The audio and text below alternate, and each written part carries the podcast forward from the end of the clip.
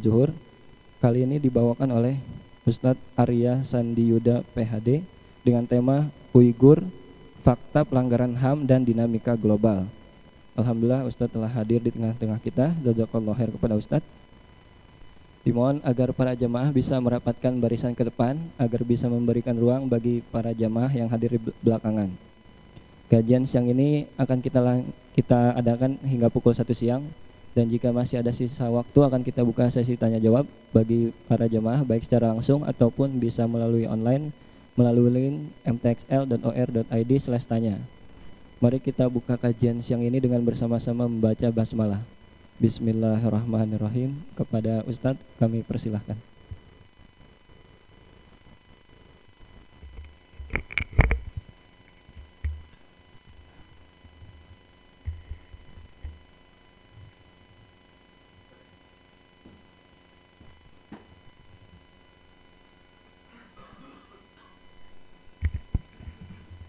Bismillahirrahmanirrahim.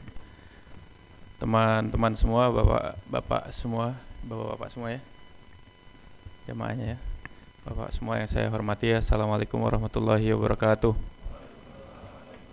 Ada ibu-ibu juga ya. Alhamdulillah, alhamdulillahilladzi nazala furqana ala abdihi liyakuna lil alamin nadhira. Alhamdulillahilladzi khalaqas samawati wal ardh walam yattakhid walada walam yakul lahu syarikun fil mulk wa khalaqa kulla syai'in faqaddarahu taqdira. Allahumma fasalli wa sallim ala hadzal nabil karim wa rasulil azim qaidil mujahidin. Nabiyina wa qudwatina wa imamina wa qurra'ati ayunin sayyidina Muhammad wa ala alihi wa sahbihi wa ansarihi wa junudihi wa man ahya sunnata wa salaka sabila wa nahaja man haja wa jahada fillahi haqqa jihadihi أما بعد فقد قال الله تعالى في كتابه الكريم أعوذ بالله من الشيطان الرجيم له معاقبة من بين يديه ومن خلفه يحفظونه من أمر الله إن الله لا يغير ما بقوم حتى يغيروا ما بأنفسهم وإذا أراد الله بكم سوءا فلا مرد له ما له من دونه من wal Ibu-ibu, bapak-bapak semua, teman-teman semua, saya pertama kali mengucapkan terima kasih dan rasa syukur saya yang mendalam karena bisa silaturahim dengan jamaah dari musola ini atau masjid ini ya. Tapi sebelum saya memulai tema ini, tema yang sebenarnya merupakan uh, salah satu spesialisasi saya, biar nggak kaget karena saya yakin hampir semuanya nggak kenal saya, tadi nggak dikenalkan oleh MC ya. Nama saya Arya Sandi Yuda, uh, ada tadi PhD. PhD saya itu bukan dalam ilmu agama, jadi saya tidak akan memberikan perspektif dalam konteks keyakinan keagamaan. Ya tentunya saya Muslim, tapi saya akan mengambil perspektif yang saya tekuni, yaitu uh, hubungan internasional. Karena saya mengambil uh, doktor saya atau PhD saya di Turki. Dulu tahun 2012 saya ambil uh, hubungan internasional dan lulusan pertama orang Indonesia dari Turki dan dari situlah saya uh, ketemu banyak orang Uighur. Tadi saya banyak ditanya, udah pernah ke Xinjiang belum?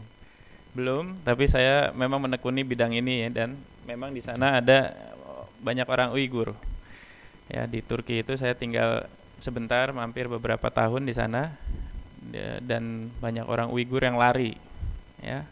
Dan orang-orang Uighur ini adalah satu bangsa Turkik. Turkik itu ya keturunan satu bangsa sama dengan Turki yang itu memenuhi wilayah Asia Tengah ya Turkik. Nah, jadi kalau kita biasa di Indonesia itu berbangsa-bangsa, nah salah satu perbedaan mendasar yang nanti kita jangan kaget kenapa China begitu represif terhadap satu perbedaan China itu tidak siap untuk menerima perbedaan. Beda dengan kita. Kita ini kan negara dari segala bangsa. Nah, paling beda-beda. Ya, kita komunitas anak segala bangsa. Jadi biasa banget beda-beda.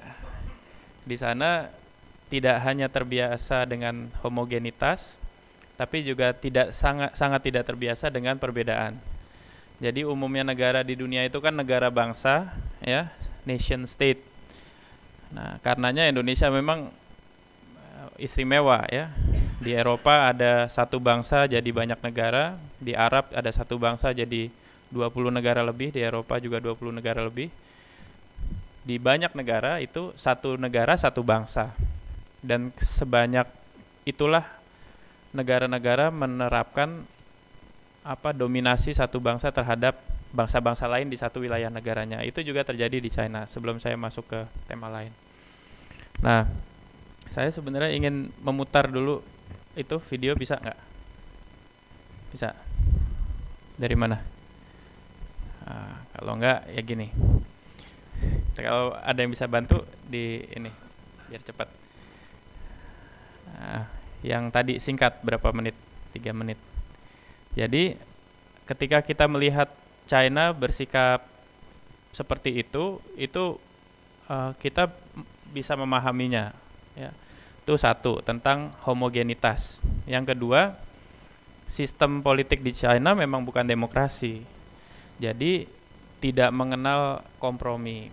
Dan ini tidak ada perbedaan ya. Kalau nanti ada yang bilang, "Oh, di Indonesia ada banyak perbedaan terkait fakta Uighur." Enggak saya baca semua dokumen ya sejak lama termasuk yang terbaru termasuk sikap misalnya uh, delegasi ini yang biasa di sosmed dikatakan berbeda ya.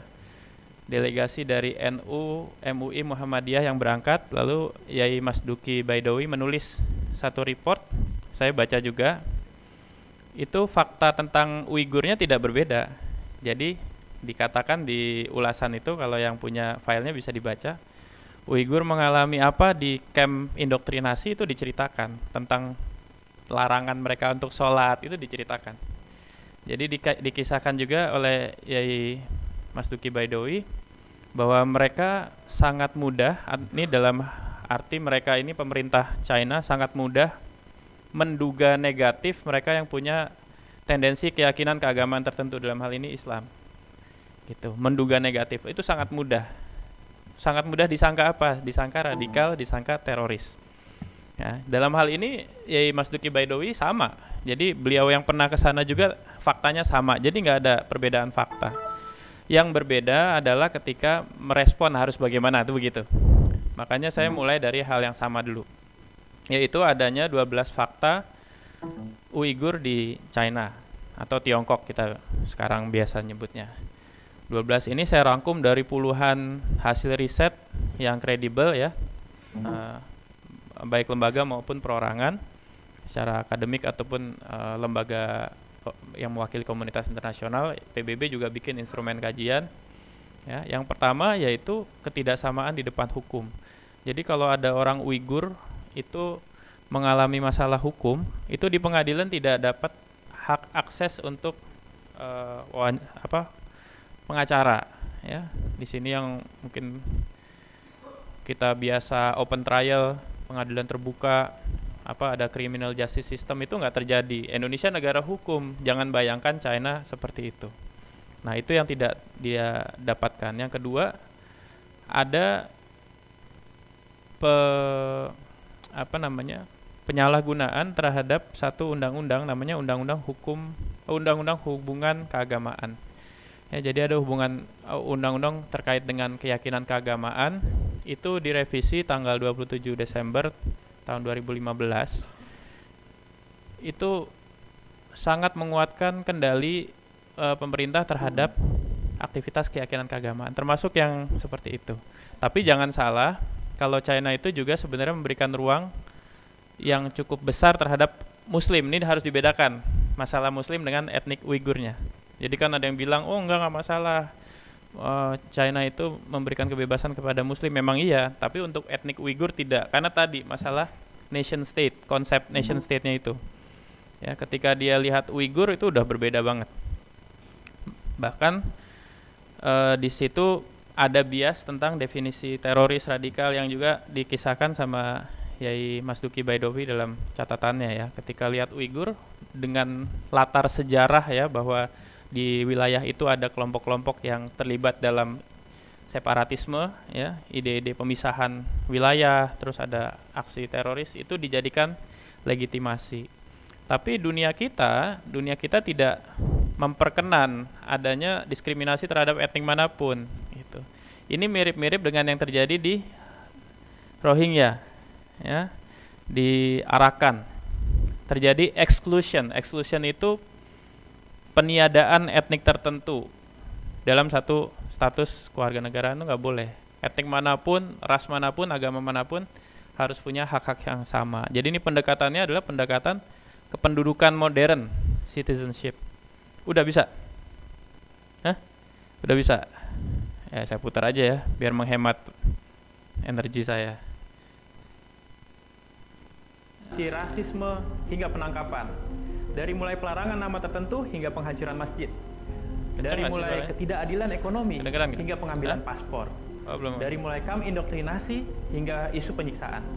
The Indonesian Democracy Initiative membedah 12 Ya, saya punya lembaga namanya The Indonesian Democracy Initiative terhadap etnik Uighur di Xinjiang. Ini bikin lembaga apa? Lembaga ini kumpulan dokter dan pakar muda Pertama, ya. Pertama, kesamaan hak etnik Uighur di depan hukum, undang-undang dan konstitusi. Yang tadi saya Contohnya, sebut. ketika ada warga etnik Uighur yang mengalami tuduhan dan ditangkap atas praktek agama ilegal, ekstremisme, bahkan separatisme. Suaranya kedengeran sampai tidak pernah wilayah belakang ya.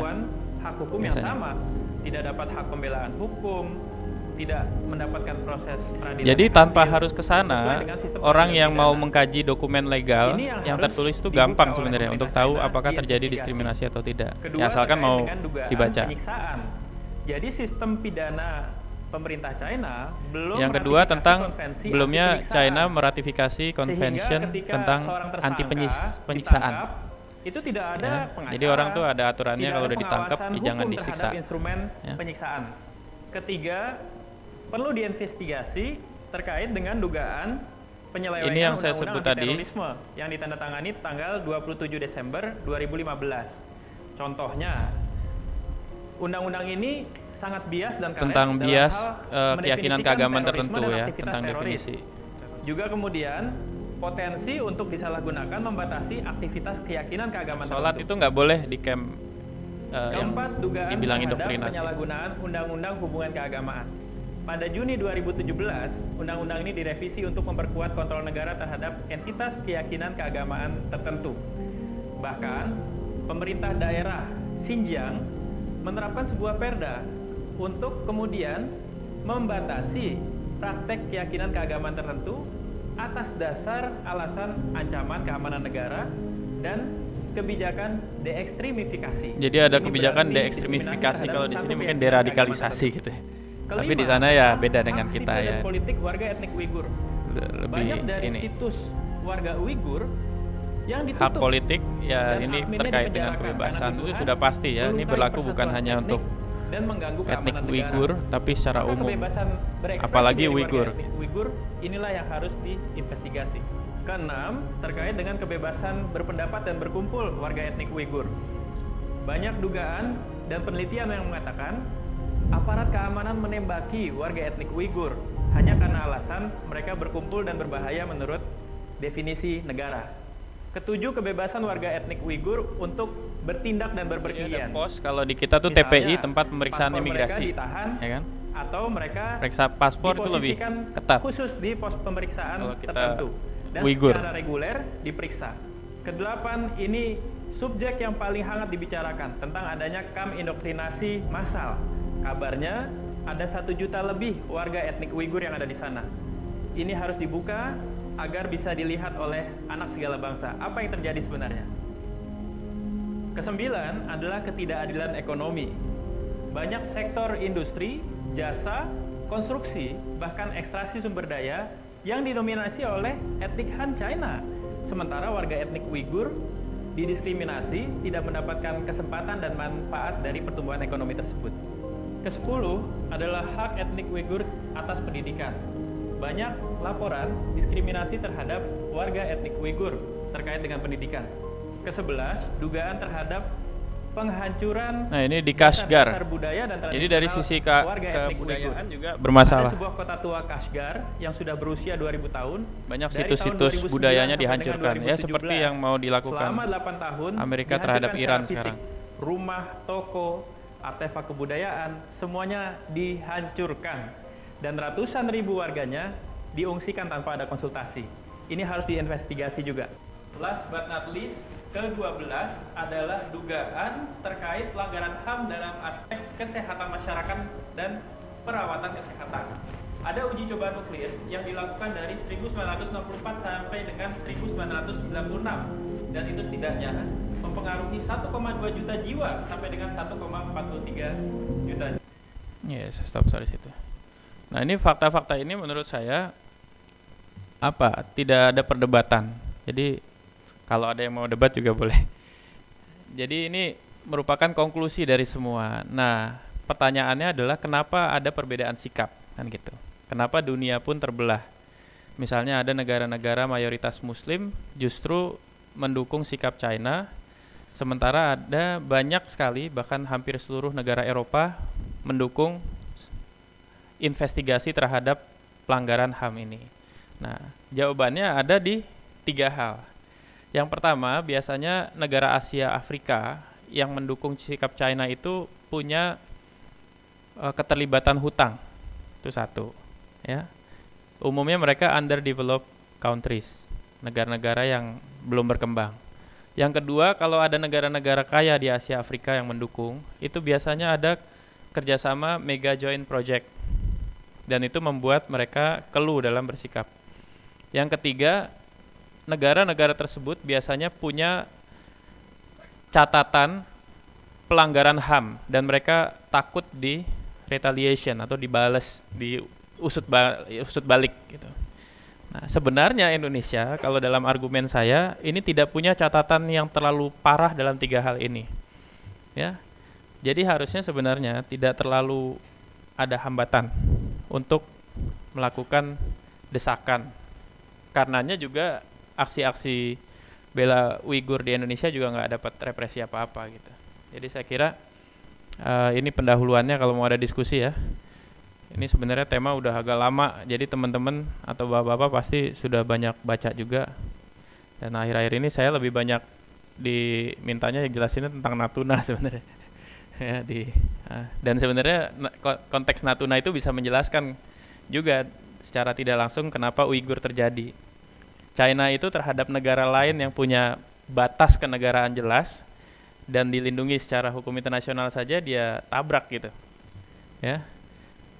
Bahkan sudah dinyatakan dalam Mahkamah Arbitrasi Internasional Permanent Court of Arbitration tanggal 12 Juli 2016 bahwa mereka tuh salah dalam hal klaim sejarah mereka ketika dia sengketa dengan Filipina. Itu juga ditabrak.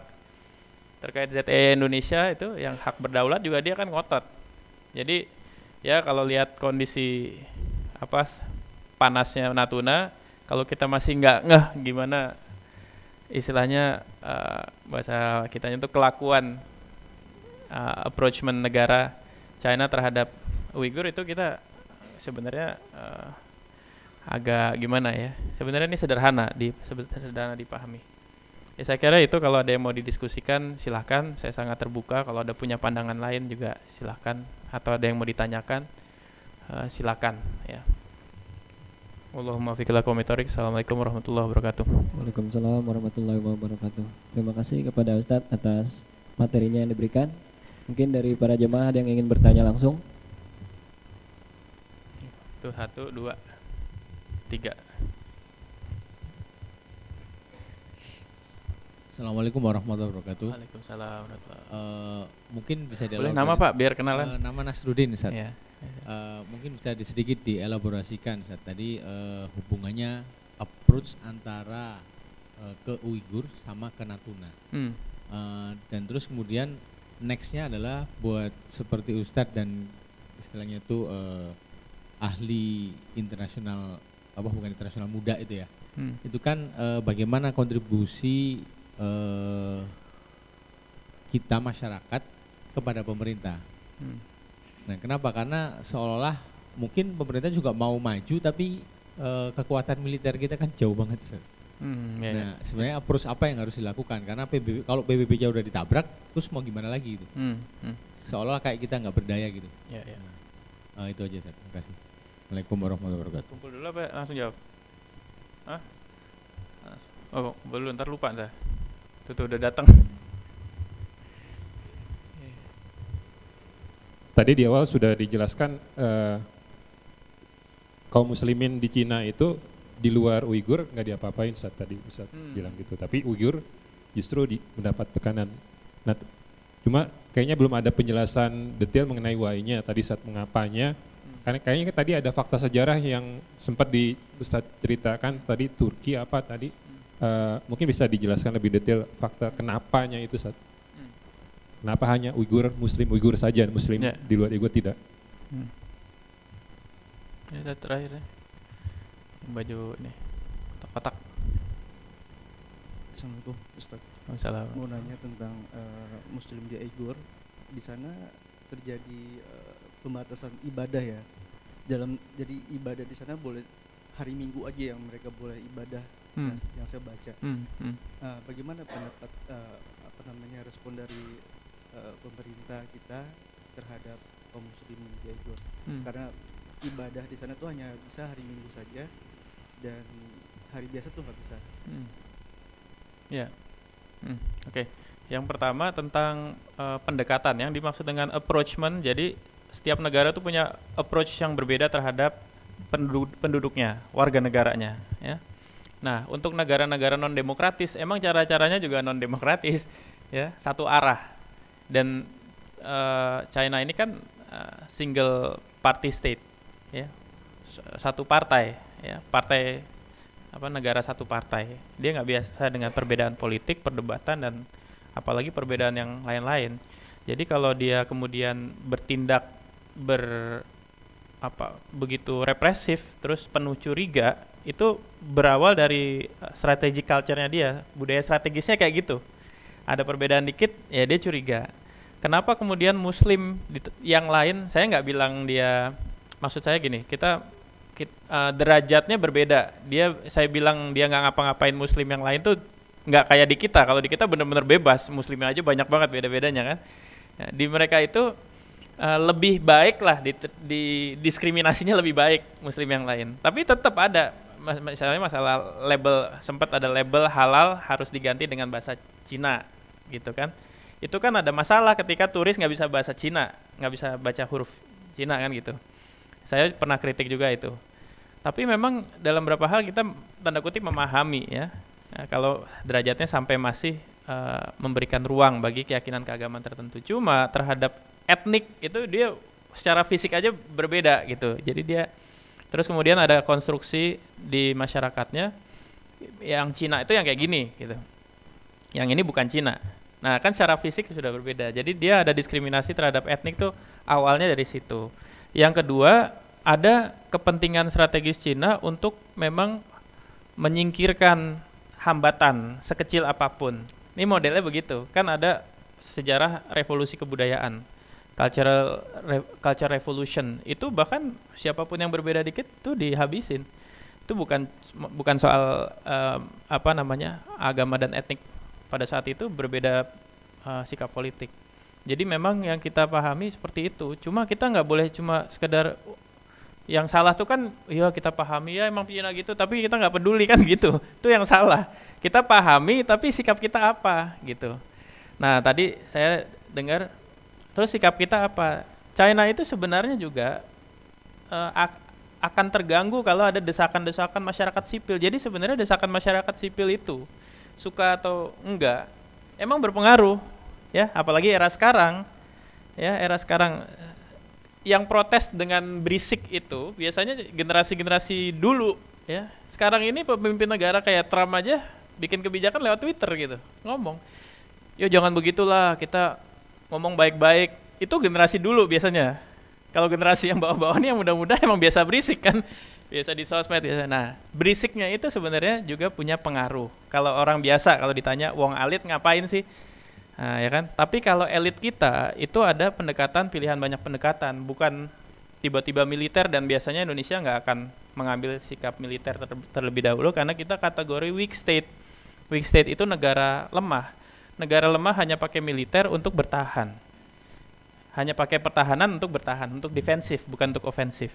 Jadi, apa yang bisa elit lakukan? Ya des desakan. Jadi gini, politik luar negeri sebuah negara itu adalah ekspresi dari keinginan dalam negerinya. Ekspresi keinginan dalam negeri itu ya desakan masyarakat. Jadi sebenarnya nggak ada yang harus dikhawatirkan ketika ada demo, ada ini yang yang ada di bawah itu sebenarnya menjadi bahan dari pengambilan keputusan.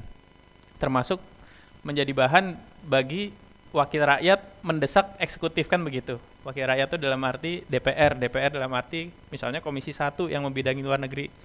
Dia kalau konstituen di dapilnya itu ada gejolak menyampaikan, pasti dia akan suarakan ke Kementerian Luar Negeri, Menlu bersikap. Nah, di situlah kemudian saya pikir yang menjadi tradisi bagi Indonesia biasanya menyelesaikan ini secara diplomasi dulu. Dan kalau dibilang pendekatan lunak harus dengan apa ke China itu harus pendekatan lunak karena dia sahabat, ya diplomasi itu udah soft approach. Yang namanya diplomasi sekeras apa pun itu udah soft approach. Ya kan kan cuma ngomong, ya beda, nggak ada perang, nggak ada konfrontasi fisik. Jadi saya kira itu. Ada yang belum itu tadi? Oh ya Natuna. Natuna tuh gini. Natuna itu dia punya tiga masalah. Yang pertama uh, Coast Guard-nya masuk. China Coast Guard-nya itu uh, eh, CCG itu masuk ke ZEE. Itu pelanggaran hukum karena ZEE itu ada hak berdaulat. Ini ada dua, hak berdaulat sama kedaulatan. Kalau ZEE itu namanya hak berdaulat. Hak berdaulat itu hak kita berdaulat untuk melakukan aktivitas di situ, eksplorasi segala macam yang boleh cuma Indonesia. Kalau udah ZEE kita ya yang boleh kita. Tiba-tiba ada nelayan masuk tuh pelanggaran hukum. Kalau kita lakukan penegakan hukum itu hak kita.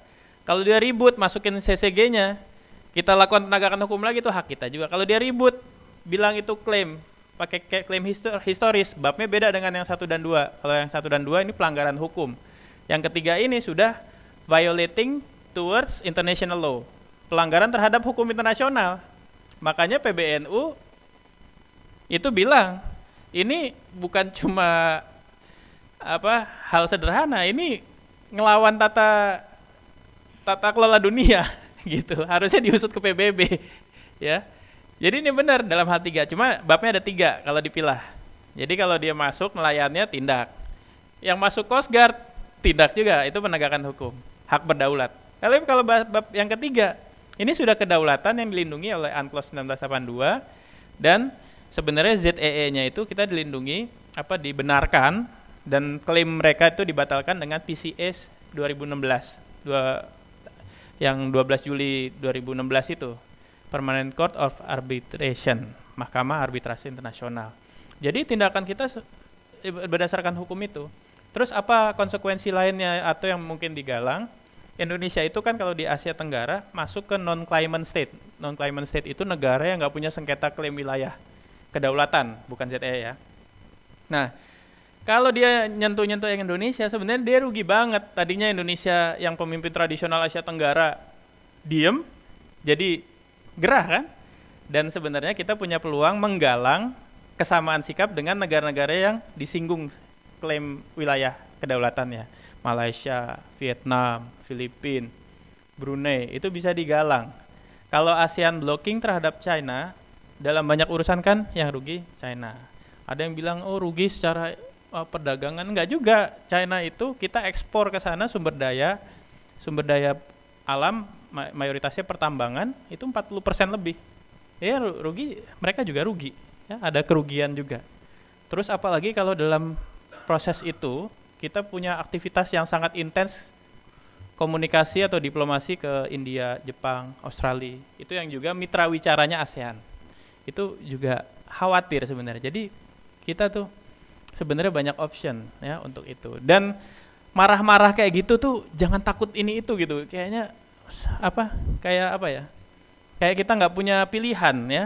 Kesannya kalau kita bersahabat tuh harus semuanya tunduk nggak juga ya marah-marah tuh biasa apalagi itu udah masalah yang prinsip ya marah-marah biasa kayak kita si padan ligitan kita kan hilang sama Malaysia kita tetap bersahabat kan ternyata ya bahasanya gitulah toh kita tetap bersahabat kan padahal kita hilang gitu kan ya nah nggak maksud saya itu membayangkan ininya gitu ya membayangkan ya jangan gitu kita bersahabat bersahabat tapi ya ini juga harus keras ya terus jangan pertimbangkan oh kita kan militernya lemah ini tuh. Ya misalnya gini deh, rampok masuk ke rumah kita ya. Ya kan? Kita dengan segala keterbatasan ilmu bela diri ya lawan kan gitu. Jadi gitu. Jadi ada batas-batasnya. Dan bahkan diplomasi itu masih dibilang lunak sampai dia memanggil duta besar Indonesia di Beijing. Itu masih lunak. Namanya diplomasi. Kita belum konfrontasi fisik dan kita nggak akan masuk ke situ. Ya. Cuma kita memang kurang tahu tentang degradasinya itu. Panggil aja. Itu bentuk teguran. Kok persahabatan kita kayak gini sih? Kamu nggak ngargain apa? Saya panggil. Gitu. Ini nggak apa-apa. Kalau saya ya. Ini siapa? Siapa? Udah. Yang tadi udah ya. Mas itu udah juga ya. Udah sekalian kejawab tadi ya. Tentang? Nah itu memang itu memang kepedulian kita sebagai umat itu ya mau nggak mau memang kita dari situlah ya tapi di sini sebenarnya urgensi negara ya istilahnya urgensi negara di kita yaitu ternyata kita sangat butuh negara yang baik saya kira itu ya. Tapi terus juga negara yang kuat. Makanya ada usulan sama apa oleh siapa tuh? Pak Luhut kalau nggak salah ya beli armada ya. Armada itu perlu menurut saya perlu. Armada itu memang perlu. Idealnya malah postur pertahanan kita itu setiap pulau besar itu ada armada lautnya. Gitu. Kita nggak nggak punya satu satu pun. Itu perlu. Cuma jangan gak, jangan dengan alasan ini kita beli armada dulu terus lepas. Ya. Oh ini mereka temen lepas. Enggak. Jadi saya kira itu pandangan saya yang mudah-mudahan berusaha setengah mungkin dan seproper mungkin. Ada, mohon maaf kalau ada ada, ada pertanyaan online? Oh ada online? Iya ya mungkin sebelum ditutup uh, pertanyaannya begini. Assalamualaikum. Salam. Mengapa pola pelanggaran HAM antara Muslim Uighur dan Muslim Rohingya sama? Ya karena dua-duanya negara otoriter, bagus pertanyaannya. Itu komparatif, komparatif tadis. Jadi sama-sama negara otoriter dan sama-sama uh, eksklusi satu etnik. Tapi untuk uh, Rohingya saya jelasin dikit ya. Itu ada kalau kita memahami sejarahnya, kita bisa ngerti. Sejarah pertama itu sebelum tahun 1970. Dari abad ke-7. Abad ke-7 sampai 1970 itu etnik Rohingya penghuni dari Rakhine, Arakan. Berarti dia orang asli situ. 1970 dia baru diusir. Ya. Uh, apa? Dius bukan 1970 sorry 1700 dia baru diusir. Nah diusirnya ini yang dijadikan sejarah awal di kurikulum-kurikulum orang Myanmar.